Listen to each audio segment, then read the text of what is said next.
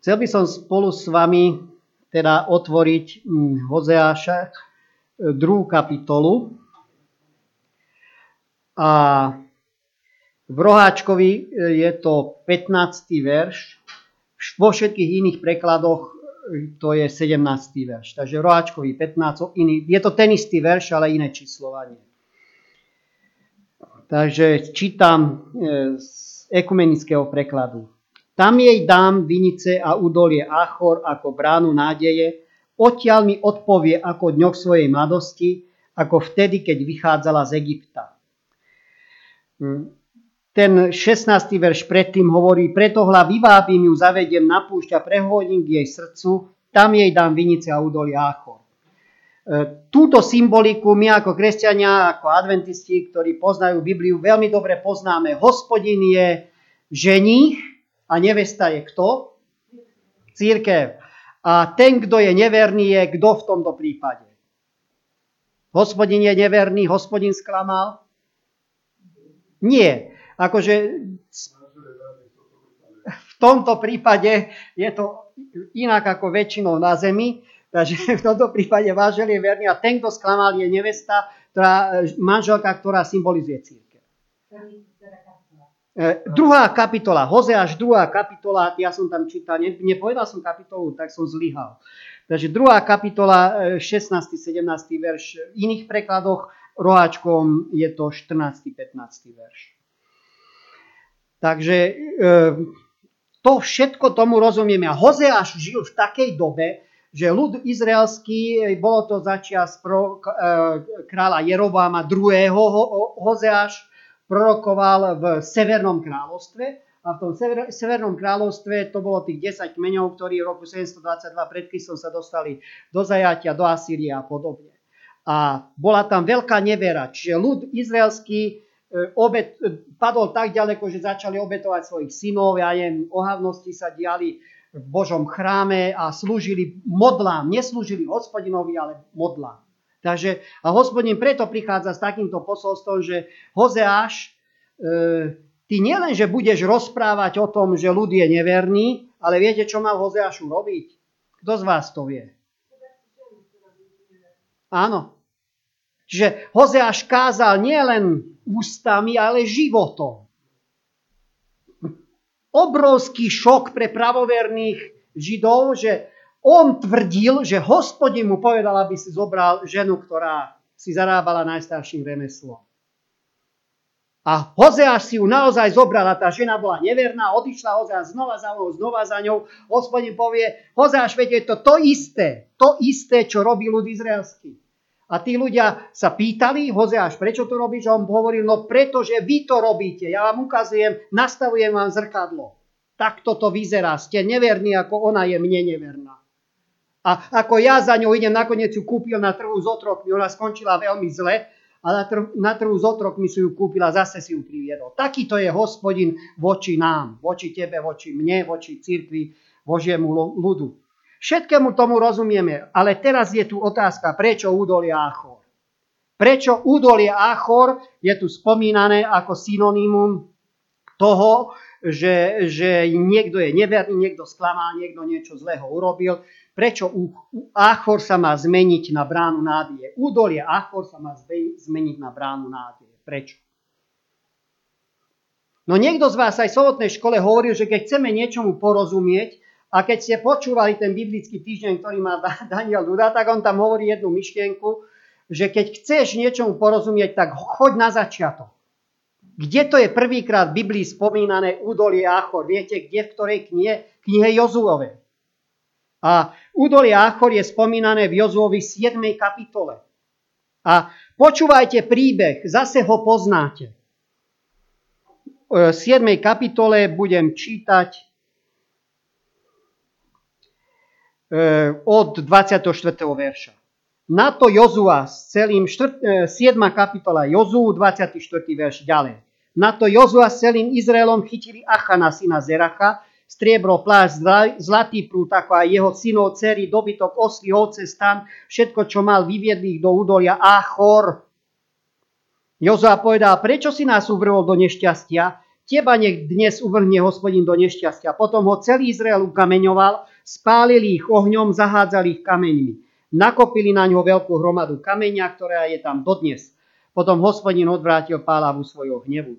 Preto sa toto miesto dodnes volá Emek Achor a v poznámkach máte, že je to údolie skazy, údolie bolesti, údolie utrpenia. Takže obraz. Keď Boží ľud sklame, keď, keď sa dejú zlé veci, aj Božom ľude, aj všade naokolo, tak to je do, dopustenie, ale oni nepovedia dopustenie, povedia údolie Achor. Tak hovorili Židia. Údolie Achor je údolie skazy, toto, čo sa stalo Zachanom, to je desa hrôza, ako sa to mohlo stať s, Božom, s Božím ľudom. Že takéto niečo sa, najradšej by sme vyškrtli takéto niečo, že? Lebo keď čítate tú 7. kapitolu, tak ona, ona hovorí o tom, že predtým v tej 6. kapitole sa dočítame, že ľud izraelský dobil Jericho. Jericho bol prvé mesto, sedemkrát obchádzali Jericho, že? A potom ho dobili teraz úplne pod čiarou, keď 7 dní za sebou, tak, tak aj sobotu. Či chcete, či nie, aj sobotu. Nesedeli v synagóge, ale obchádzali. To len počiarov hovorím. To len počiarov hovorím, že e, akokoľvek budete počítať, musela byť tým medzi sobota. Či, bola tá pos, či sobota bola ten posledný deň, keď to vyvrcholilo a napadli a dobili to, to tam to text nehovorí, my to nevieme. Ale, a, čiže dobili to mesto, pán Boh bol oslavený, pán Boh im povedal, že, že majú obchádzať, trúbiť, poznáte ten príbeh. A potom vedľa Jericha bolo malé údolie, to údolie sa volalo Áchor a v tom údolí bolo malé mestečko. Viete, ako sa volalo? Haj, alebo Aj v niektorých prekladoch. A oni išli, Jozua zorganizoval a so svojimi náčelníkmi vojenskými a už sa neradili s hospodinom, už išli vo vlastnej sile, ideme dobiť mesto aj. Netreba všetkých vojakov, stačí pár. A ako dopadla tá bitka? Prehrali.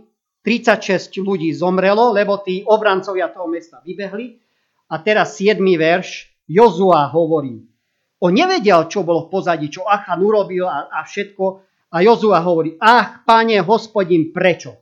Prečo si previedol tento ľud cez Jordán? Či preto, aby si nás vydal do rúk Amorejčanom, aby nás vyhubili? Radšej sme mohli zostať za Jordánom. Prečo? Prečo, hospodin? Nevidel za oponu, o chvíľu sa dozvedel, ale údolie Achor je aj údolím, kde človek, ľudia sa dostávame ako jednotlivci, ako civilizácia do údolia, skazy, nespravodlivosti, beznádeje, nevery. A mnohí si kladú otázku, prečo? Prečo? Prečo sa to stalo? Viete, a keď čítame Bibliu, Zachariáš 1. kapitolu 12. verš, tak tam zase sa len dočítame, že takéto otázky, že prečo sú legitímne a Boží mužovia e, ich kladú. A tu je napríklad napísané Zachariáš 1.12. Hospodinov aniel odpovedá takto, hospodinov zástupov, dokedy sa nechce zmilovať na Jeruzalém nad ľudskými mestami, na ktoré sa hneváš už 70 rokov. Dokedy a prečo?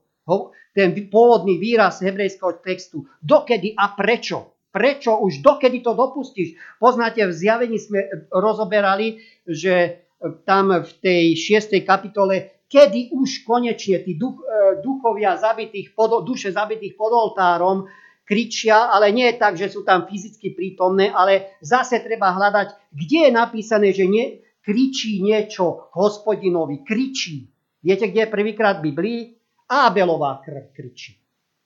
Čiže tá situácia, že Ábel ako nevinný bol zabitý, to kričí. Tá situácia kričí. To, že nevinní boli zabití, to neznamená, že teraz v nebesiach sú nejaké duše pod oltárom, ale znamená, že tá situácia, že nevinní ľudia boli zabití, kričí a Zachariáš kladie, dokedy, dokedy to budeš, dokedy to budeš trpieť. No a potom, keď čítame napríklad žalmistu v 94. žalmu 3. 7. verši, dokedy sa bude bezbožník smiať. Dokedy. Alebo keď čítame, ja neviem, Joba, tretiu kapitolu, alebo desiatú kapitolu, druhý verš, 18. Prečo si ma vyviedol zlo na mojej matky? nech zhynie deň, keď som sa narodil. Job to hovorí. Alebo, ja neviem, Jeremiáš hovorí, prekliatý deň, kedy som sa narodil. No a aby ste sa aj vy zapojili do toho, tak ja pridám a prečítajte niekto z vás. 137. žalm 8. 9. verš. 137, 8, 9. Žalm. Upozorňujem, že to, čo budete čítať, je modlitba. A som zvedavý, koľko z vás poviete amen na konci. Takže 137, žalm 8 a 9 verš. Nikto z vás nepovedal amen. Ako sa môže takto modliť? Žalmista. To nie je Dávid, lebo toto sa už týkalo babi. Žalmy nie sú len Dávidové. Toto nie je žalm Dávidov, ale boli v zajatí v Babylone, prežívali nespravodlivosť, kladli si otázku, prečo a hovoria, Pane Bože, vieš čo? Ako to, čo teraz prežívame, e, najradšej by sme boli to, čo nám tí Babylončania urobili, aby sa im to vrátilo aby ich deti boli tak roztrieskané o skalo, ako oni povražili naše deti. Ruku na srdce. Nikdy ste v živote neboli v takej situácii, že vám niekto ublížil. A, a síce ste sa to báli vysloviť, Pane Bože, zastav, potrestaj ho, ale keď sa mu niečo stalo, tak e, ja som aj počul, nielen, že že Božie miliny berú pomaly a iste. Áno, tieto všetky verše nám ukazujú, že Pánu Bohu môžeme tak ako Jozua, tak ako Jeremiáš, tak ako Žalmista, tak ako e, Zachariáš, tak ako e, v knihe zjavenie položiť otázku, Pane Bože, dokedy a prečo a, pre, a, a ako to je možné, Pane Bože, prečo. A priznajme si, že každý z nás máme nejakú otázku, prečo vo svojom živote. A teraz by som chcel, aby sme si pozreli aj text, ktorý Matúš 27, 46. Viete, kto ešte položil otázku prečo? Lebo povie, my sa nemáme rúhať, to je rúhanie. No ale veď, veď my nemáme hrať divadlo pred Pánom Bohom. Ja, my máme, sme nie v dokonalom a oslávenom tele, sme v hriešnom tele podriadení slabostiam. Keď idú na nás ťažkosti a problémy, tak je legitimné povedať, Pane Bože, cítim sa otrasne, Pane Bože, najradšej by som bol, keby si, a dokedy to bude ešte, dokedy prosím ťa, Bože. A viete, kto to ešte urobil, že povedal prečo? Viete, kto povedal u Matúša 27.46, Bože môj, Bože môj, pre, prečo si ma opustil? Viete kto? Sám Pán Ježiš. Takže poprvé, Môžeš Bohu povedať prečo. Aj Hozeáš si určite kládol otázku. Prečo? Veď tu sú také pekné panny, ženy. To si povedal, že kňaz, Boží muž sa má s takým ložením. Prečo, Pane Bože, ja si mám zobrať takúto ženu? Prečo? Jozua kladie otázku, Ježiš Kristus kladie otázku. Áno, je legitimné položiť túto otázku. A teraz skúsim prejsť s vami jednu vec a to je celé to, čo chcem povedať lebo je jedna kniha, ktorá ukážkovo rieši, ako hospodin odpoveda na otázky prečo a ako my by sme mali sa správať, keď sa nám stane niečo zlého, alebo druhým sa stane niečo zlého, alebo keď sa nám vedie dobre a keď sa druhým vedie dobre. Ako by sme tieto veci mali vnímať? Lebo počul som jedného človeka, samozrejme internetového rečníka, ktorý to interpretoval tak. Keď sa niekomu stalo niečo zlé a bol jemu sympatický, tak, tak toho človeka pán Boh skúša. A keď sa stalo niečo zlé niekomu, k tomu bol nesympatický, tak toho pán Boh trestá. Sestri a bratia, toto je zvrátená teológia. Chráňme sa takéhoto uvažovania. Prorok Habakuk je ten prorok, ktorého chcem s vami otvoriť. On má tri kapitoly. Tri kapitoly. Žije v, nie v Severnom kráľovstve ako Hozeáš, ale v Južnom kráľovstve začias, keď Joziáš odchádza prichádzajú štyria najbezbožnejší králi, e, akože Jeojachim, Jeojachim, Jeoachaz a Cedekiáš, ktorí nakoniec potom skončia v zajati. A v tom období, akože Habakuk prežíva, že ľud Boží je v otrasnej situácii. Nielen, že vonka Babylončania ich prenasledujú a zobrali do zajatia, ale vo vnútri Hozeáš prvá kapitola. Habakuk sa začína modliť a hovorí hospodinovi. Dokedy? Druhý verš. Dokedy ešte budem volať o pomoc, hospodin? Ty ma nepočuješ? Volám na teba násilie. Ty nepomáhaš. Prečo mi dávaš vidieť krivdu? Aj sám sa pozeráš na trápenie. Skaza a úkrotnosť je predo mnou. Aj spor vzniká, hádka postáva. Zákon je neúčinný, právo nevychádza na svetlo, bezbožník oblúčuje spravodlivého, právo je preto prekrúcované. Pohľadte a vidzte toto.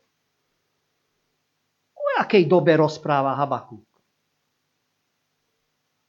Nie, nie, nie je toto obrazom aj toho, čo vidíme dnes okolo seba?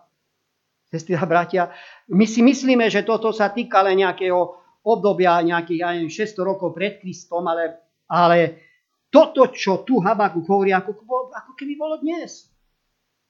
Nespravodlivosť, skorumpované súdy, církvi možno vidíme nejaké nedostatky, že, ktoré sú a kričíme, oje, dokedy tam títo nešťastníci budú na tom združení alebo na tej únii, dokedy, kedy ich už, pane, vymeníš. Áno, to, to, ja to interpretujem do našej doby, na tej generálnej konferencii, kedy už. Proste, a, a máme právo tieto, Habaku, kladete do otázky. A, a hospodin teda si to vypočuje, čo je v súlade s tým, čo sme, my máme právo toto položiť, keď ťa niečo trávi, trápi, povedz to Bohu, tam je miesto, Pán Boh si to vypočuje. No a potom sa stane taká vec, a toto je to poučenie, ktoré z toho chcem zobrať. Tá druhá kapitola. Hospodin sa ozve. Už na konci prvej kapitoly a v druhej kapitole. Chcel by som z tej hospodinovej odpovede vyťahnuť tri myšlienky. Poprvé. Druhá kapitola, štvrtý verš. Habakuk. Pozri sa na pyšného, jeho duša nie je úprimná, ale spravodlivý žije zo svojej viery. Habakuk. Keď prežívaš otázky prečo, keď sa pýtaš dokedy, moja prvá rada. Ten, kto je spravodlivý, teda kto je ten, ktorý sa drží hospodina, ten žije zo svojej viery a viera v tých pôvodných jazykoch je, je dôvera, dôverný, úzky, blízky vzťah. Dôveruj hospodinovi, aj keby si sa ti zdalo, že mlčí. Dôveruj, iné ti nezostane. Vermi, dôveruj.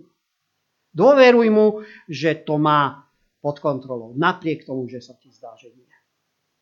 Spravodlivý žije zo svojej viery. Ospravedlnie z viery Habakuk, u Habakuka, starej zmluvy. A potom povie, vysvetlí, že ako to všetko je, ako hospodín rieši veci a potom povie, a Habakuk, keď si kladeš otázku, že dokedy, tak aj na to ti odpoviem, poprvé, Zem bude naplnená poznaním hospodinej slávy, ako sú moria zaliaté vodami. Habaku, raz príde doba, že táto zem, táto zem, nie nebo, táto zem bude naplnená poznaním Božej slávy a nič iné tu nebude, len Pán Boh a jeho vláda, jeho spravodlivosť, jeho láska, jeho prítomnosť. Viete, kedy sa to dostane? Kedy? Kedy? Pri druhom príchode? Nie. Kedy príde Pán Ježiš, že zriadi svoje kráľovstvo tu na tejto zemi? Lebo pri druhom príchode začne obdobie krátkej evakuácie, kratučkej evakuácie tisíc rokov v nebesiach. To bude krátka evakuácia, ale Božie kráľovstvo bude tu. Po tisícročnom kráľovstve zostupí nový Jeruzalém na túto zem a táto zem, tu bude Boží trón, sa stane bude naplnená, tedy sa to naplní. Čiže Habakukovi hovorí, Habakuk, keď chceš vedieť koneč, nakoniec, ako to dopadne, tak takto. Táto zem bude naplnená hospodinovou prítomnosťou. To sa stane raz tedy. Čiže to, o čo sa opri, poliaj sa na mňa a keď sa ti zdá, že veci sú nespravodlivé, tak vec, že raz táto zem nebude takýmto miestom. Teraz to je, áno, je to tak. Je tu nevinné deti zomierajú, dobrým ľuďom sa stávajú zlé veci. To je, to je, to je výsledok toho, že táto zem sa rozhodla, že tu nevládne pán Boh, ale vládne niekto iný. Ale Habakuk nech je pozbudený, že raz vtedy a potom to bude vyriešené. Viete, ono je napísané v Biblii, že zotrie Pán Boh každú slzu z ich očí. Viete, kedy? Po tisícročnom kráľovstve to je napísané. Nie pred.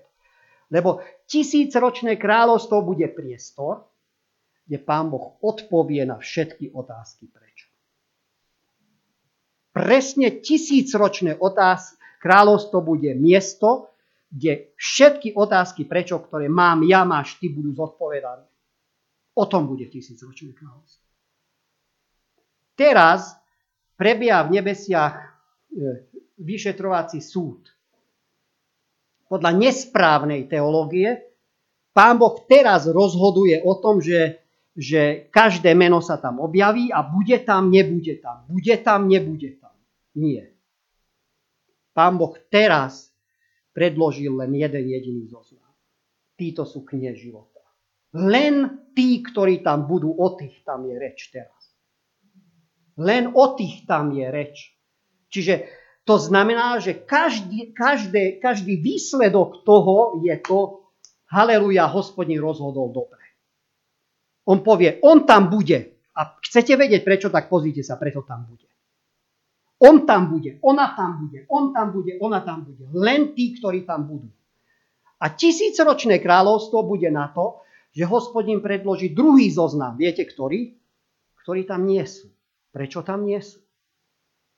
Po, čítajte 1. Korintianom 6. kapitola, tam je napísané, že či neviete, že budeme súdiť anielov, démonov, čiže pri tom druho, to je druhá fáza toho súdu, je vlastne to, že hospodin, nechcem použiť, ale poviem to tak, vyloží karty na stôl a povie, tak sa pozrite. Tak toto. A vtedy, toto, ten človek tu nie je. Pane Bože, ako to je možné, že ten človek je nebesia? Bo tajomník združenia kázal Žiline a ten tu nie je teraz. Ako to je možné? A pán Boh povie, no tak pozrite sa, takto to je. Aha, tak to sme netušili. Rozumiete? Takže my nevidíme pozadie. On vie a na tej druhej fáze sa už zúčastnia aj tí, ktorí tam budú. Tí, ktorí tam budú, budú môcť tiež. A vtedy budeš môcť. Prečo, prečo te, ako to je možné? Tento tu je, Pane Bože, tento, tento tu, a ja keď tento je v nebesiach, tak ja chcem ísť preč. A on povie, pozri sa, počkaj, zastaň, zastaň, poď sem, poď sem, pozri sa, takto to bolo. Čože to naozaj takto bolo, ja som to nevedel, pane. To, takto on to mal vo svojom vnútri. Pán Boh odkrie. Rozumiete? O tom to bude. A viete, ktorá bude tretia fáza? Čiže my si myslíme, že, by, že súd Boží je o nás. My sme len okrajovou súčasťou. Te, viete, o, čo, o kom je súd Boží? O Bohu. Bo, bo, boh ukáže najskorej tým, ktorí sú vo vesmíre, je tam 24 zástupcov z našej zeme, ukáže, títo tam budú a povedia, Pane Bože, dobre si rozhodol, môžu tam byť. A počas tisícročia povie, títo tam nebudú. Aj tým, ktorí tam budú, to ukáže a povedia, Pane Bože, dobre si rozhodol nemôžu tu byť. Im by to ublížilo a neboli by šťastní, keby tu boli.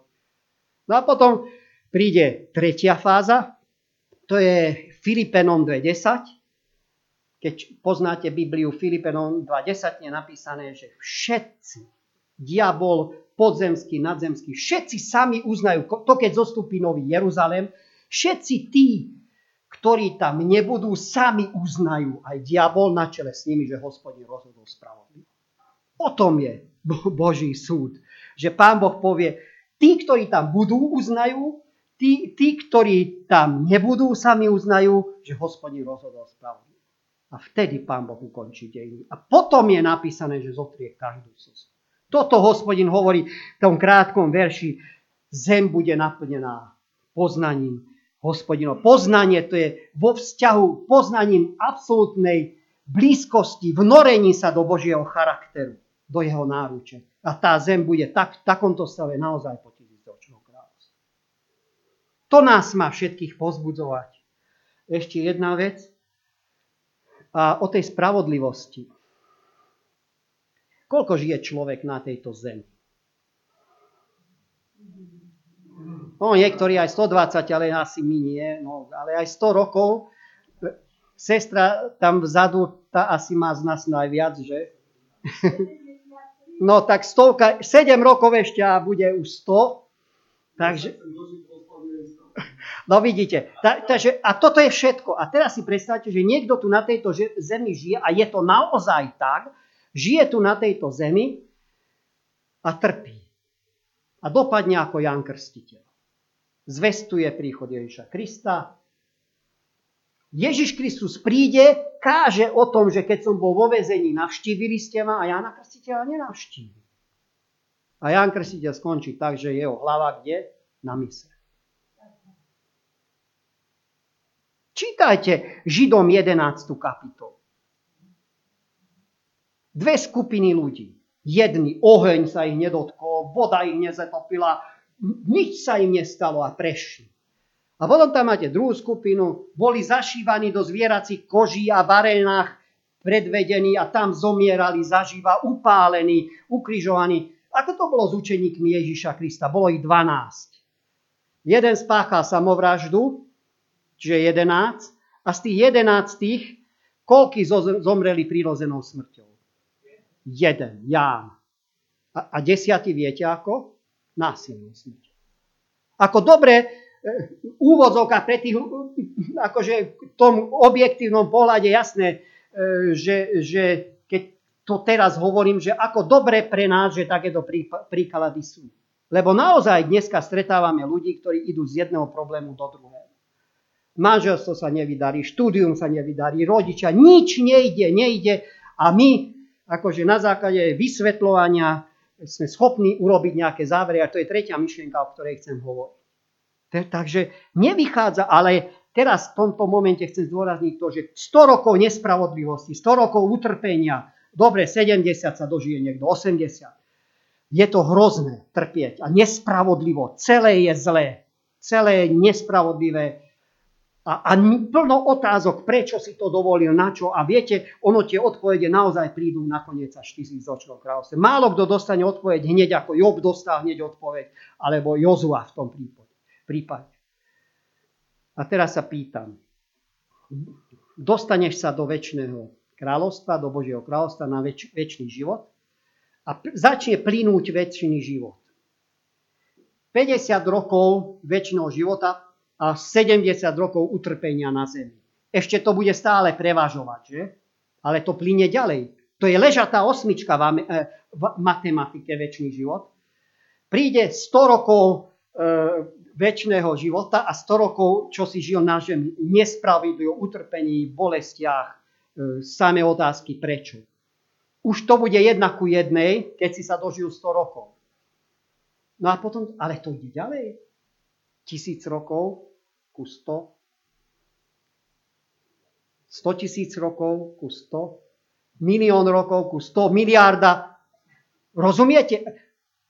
Stále sa to bude zmenšovať a nakoniec to bude zanedbateľné. Len viete, čo je naša, naša, náš problém? Že my žijeme teraz po makovom zrnku tých 70 80 rokov. Ale v konečnom dôsledku to bude tak zanedbateľné, že tá Božia odmena prečí všetko, absolútne všetko. Miliardy, miliard rokov vo väčšnosti a oproti tomu tých 80 rokov nespravodlivosti bude nič, to bude prach. Ale my teraz žijeme v tom a Habakuk ešte hospodin povie tretiu myšlienku 20. verši.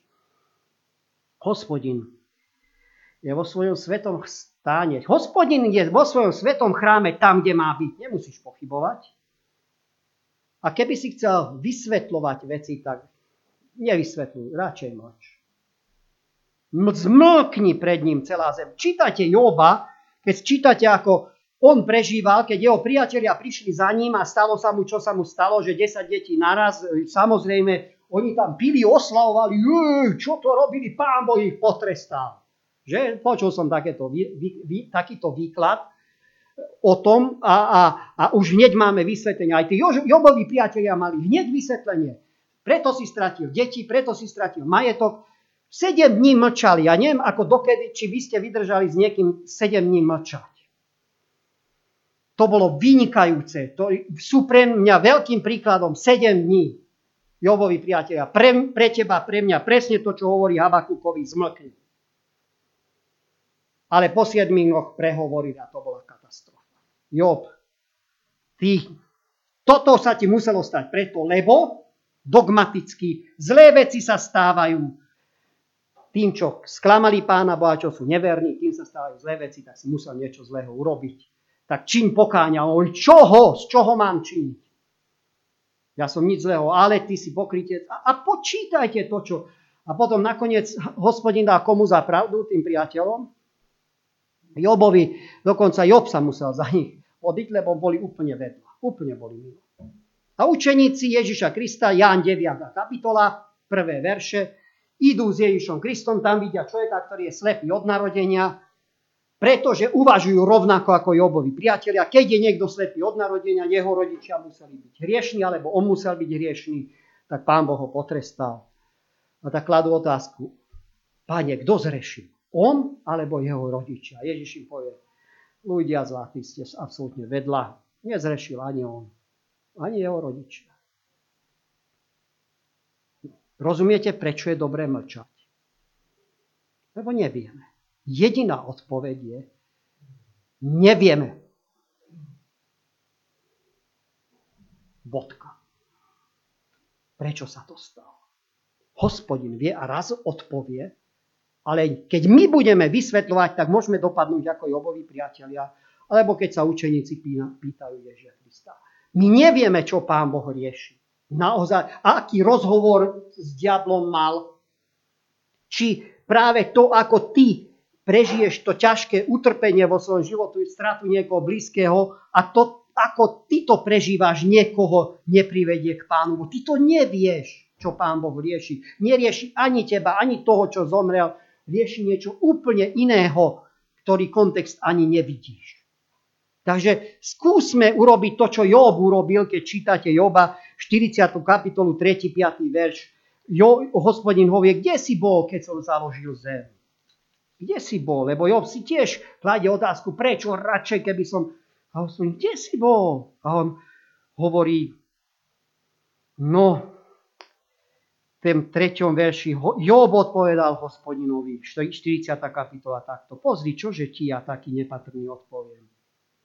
Kladiem si na ruku, ruku na ústa a mlčí.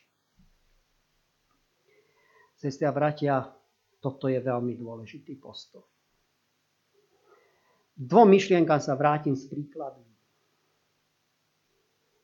To, že sa tým, ktorí sú verní Pánu Bohu, nič zlého nemôže stať, to je evanelium prosperity. Osobne som sa zúčastnil prednášky takéhoto evangelistu. Nebol adventista, mal prednášky takéhoto charakteru. A to bola 7. 8. prednáška, to nebola prvá.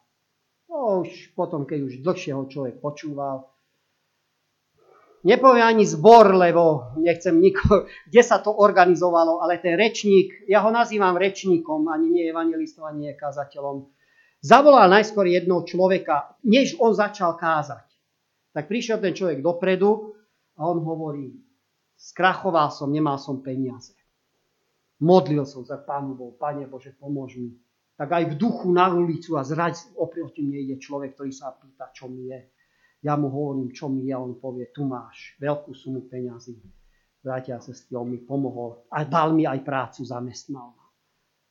Keď úprimne prídeš pánu a budeš úprimne, tak on ti dá. A dal mi peniaze, dal mi všetko. A ten, ten rečník povedal, takýto je pán Boh, chválme pána Boha.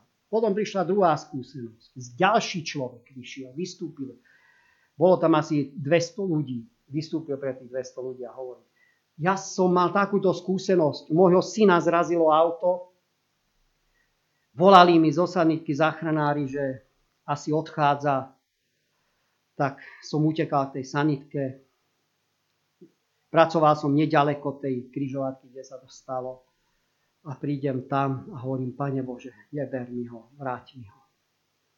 Vyslovil som tú modlitbu, otvoril oči, posadil sa, nadýchol, odišiel som mnou domov. Taký to je Pán Boh. Keď budete úplne k nemu kričať, tak to zasiahne vo vašom živote. No a potom on vystúpil sám, ten rečník, a povedal vlastnú skúsenosť. A to už aj mne blikali všetky kontrolky. Ja som tie prvé dva, dve bral, no dobre, akože áno, isté, také veci sa môžu stať, ale potom on prišiel, on začal svoje. Viete, aká bola prvá jeho skúsenosť? Sestri a bratia, tak som chcel byť v svetej zemi. Naštíviť svetú zem, kde chodil Ježiš Kristus. Byť na tých miestach. No a tak som sa modlil jedného rána. Pane Bože, tak by som tam. Išiel som do boštovej schránky, otvorím ju, obálka, poukaz na moje meno. Zájazd do Svetej Zeme. Vrátil som sa hore, tešil som sa, ďakoval som Pánu Bohu, ale hovorím, Pane Bože, ale moja Zuzanka tam nebude so mnou. Keby si tak ešte. Tak som znova išiel.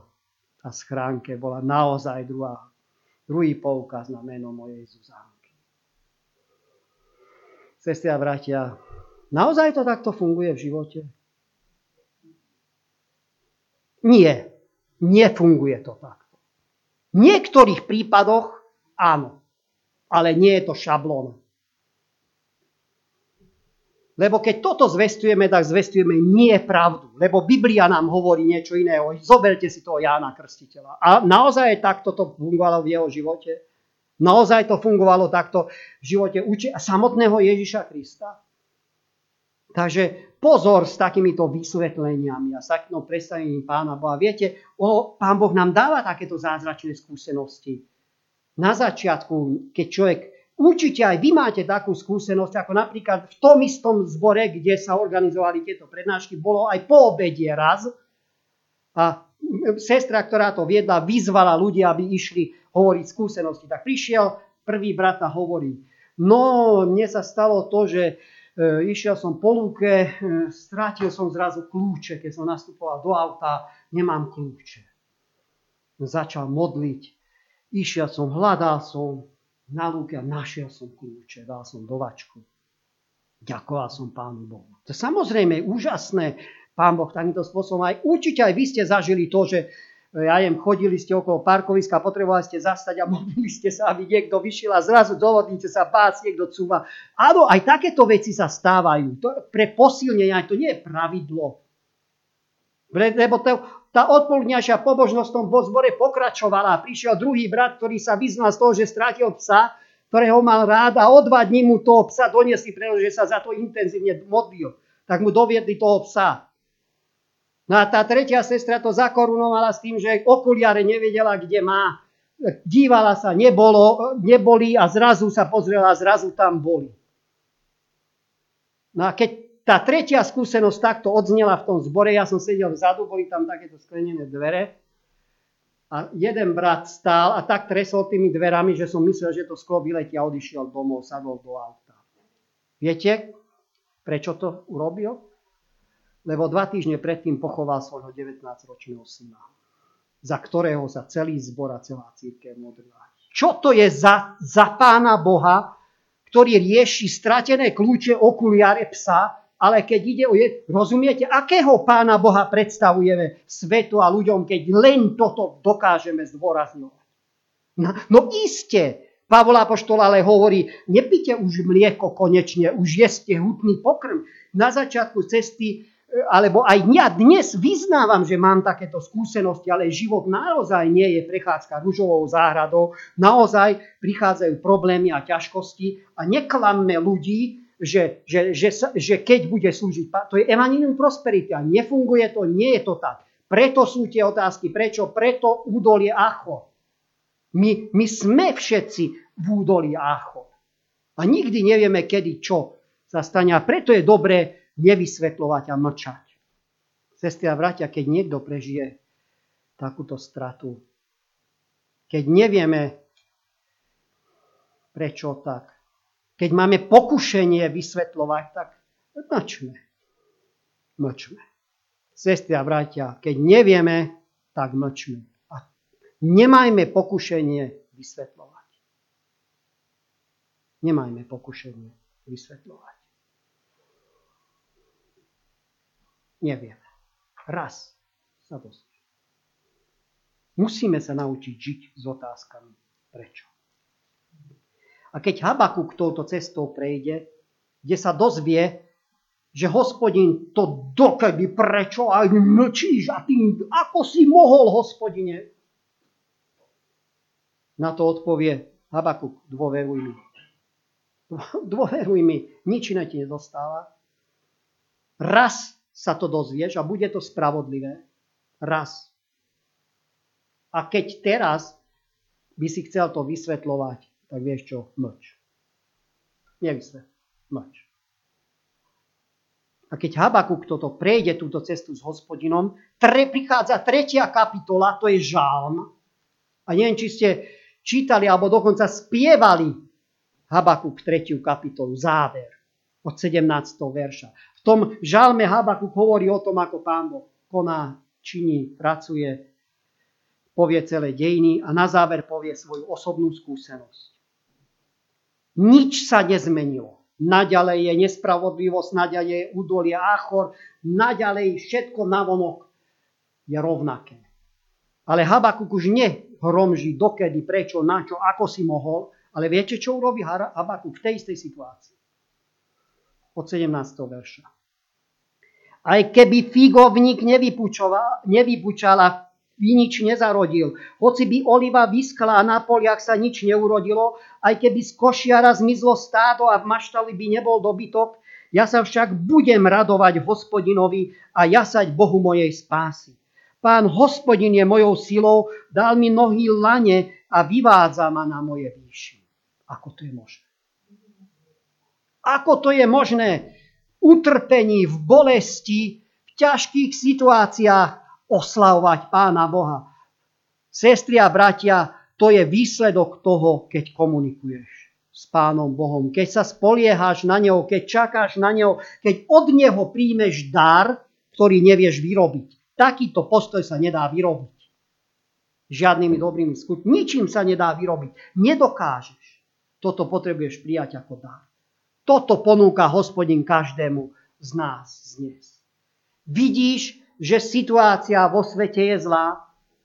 Vidíš, že církev, vedenie robí nejaké veci a kladie si otázky, do, dokedy a prečo a za čo. A zase tá církev, si, aj to vedenie si kladie otázku, dokedy a prečo a za čo to bude. Každý si kladie tie otázky, ale, ale keď toto všetko vidíš, tak spolahni sa na to, že Pán Boh to má pod kontrolou. Dôveruj mi, buď verný v tom, čo si, buď verný.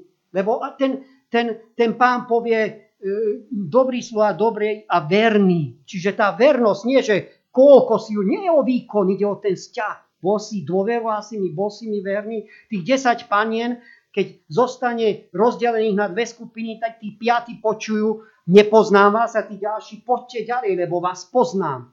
To nie je o tom, že máš teoretické poznanie, to je o tom, že máš úzky, blízky vzťah, poznať v biblickej terminológii, ho, ho, hovorí ako byť vnorený do náruče toho, koho máš poznať. Absolutne poznať každý jeho teb. Takto poznať hospodina. Do tohoto nás pozýva hospodin a keď toto príjmeš od neho ako dar, tak potom síce sa navonok nič nezmení, ale vnútri, v tvojom vnútri sa zmení. Postoj k tým veciam. Nakoniec tej bolesti, v tých slzách, tomu trpení, v tej nespravodlivosti. Dokážeš s Habakukom oslavovať hospodina. Napriek všetké. Pretože to, čo ti dal, ja vám dávam svoj pokoj, nie ako svet, ja vám dávam, ja vám dávam šalom. Zmena absolútne celého životného postoja, pokoj, ktorý nikto nevie dať. Toto je dar ktorý môžeme prijať. A toto nám pomôže prejsť týmto údolím Achor. Preto to zaslúbenie Hozeášovi. Hozeáš, vyzerá to otrasne, ale ja ti hovorím, toto údolie Achor sa premení na bránu nádej. Na bránu nádej. A tak toto údolie Achor, sestri a bratia, táto situácia na zemi v tvojej rodine, tvojom osobnom živote, vo zbore, v cirkvi nebude stále. Premení sa na bránu nádej. Hospodin ti hovorí, dôveruj mi. Raz to bude spravodlivé a keby si chcel vysvetľovať, tak radšej mlč. Čo ty vieš o tom všetko? Nič. Tiež pán nám dá, aby toto sme prijali od nejakého dar a mohli ho napriek, napriek tomu všetkému oslavovať. Amen.